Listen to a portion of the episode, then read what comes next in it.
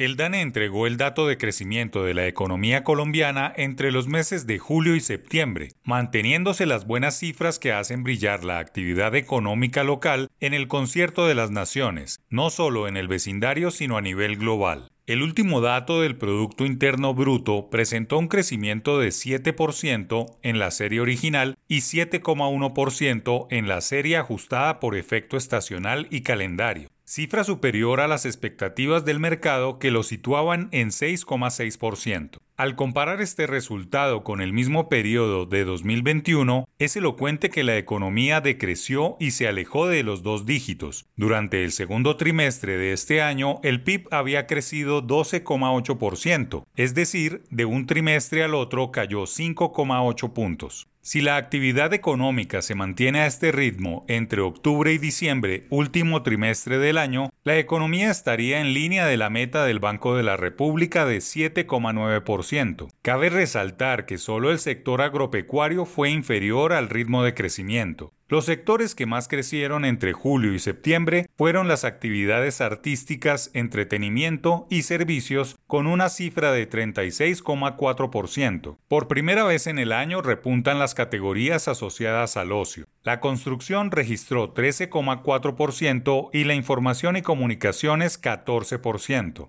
De las 12 actividades que hacen parte del análisis oficial del PIB, 11 presentaron crecimientos positivos y solo lo agropecuario registró comportamiento negativo. Y en este hallazgo es que se encienden las alarmas, pues lo duro del costo de la vida está en los alimentos y el fenómeno lluvioso de la niña está en pleno desarrollo amenazando con extenderse hasta finales del año, aguar las fiestas decembrinas y sobrepasarse hasta bien entrado el primer trimestre de 2023.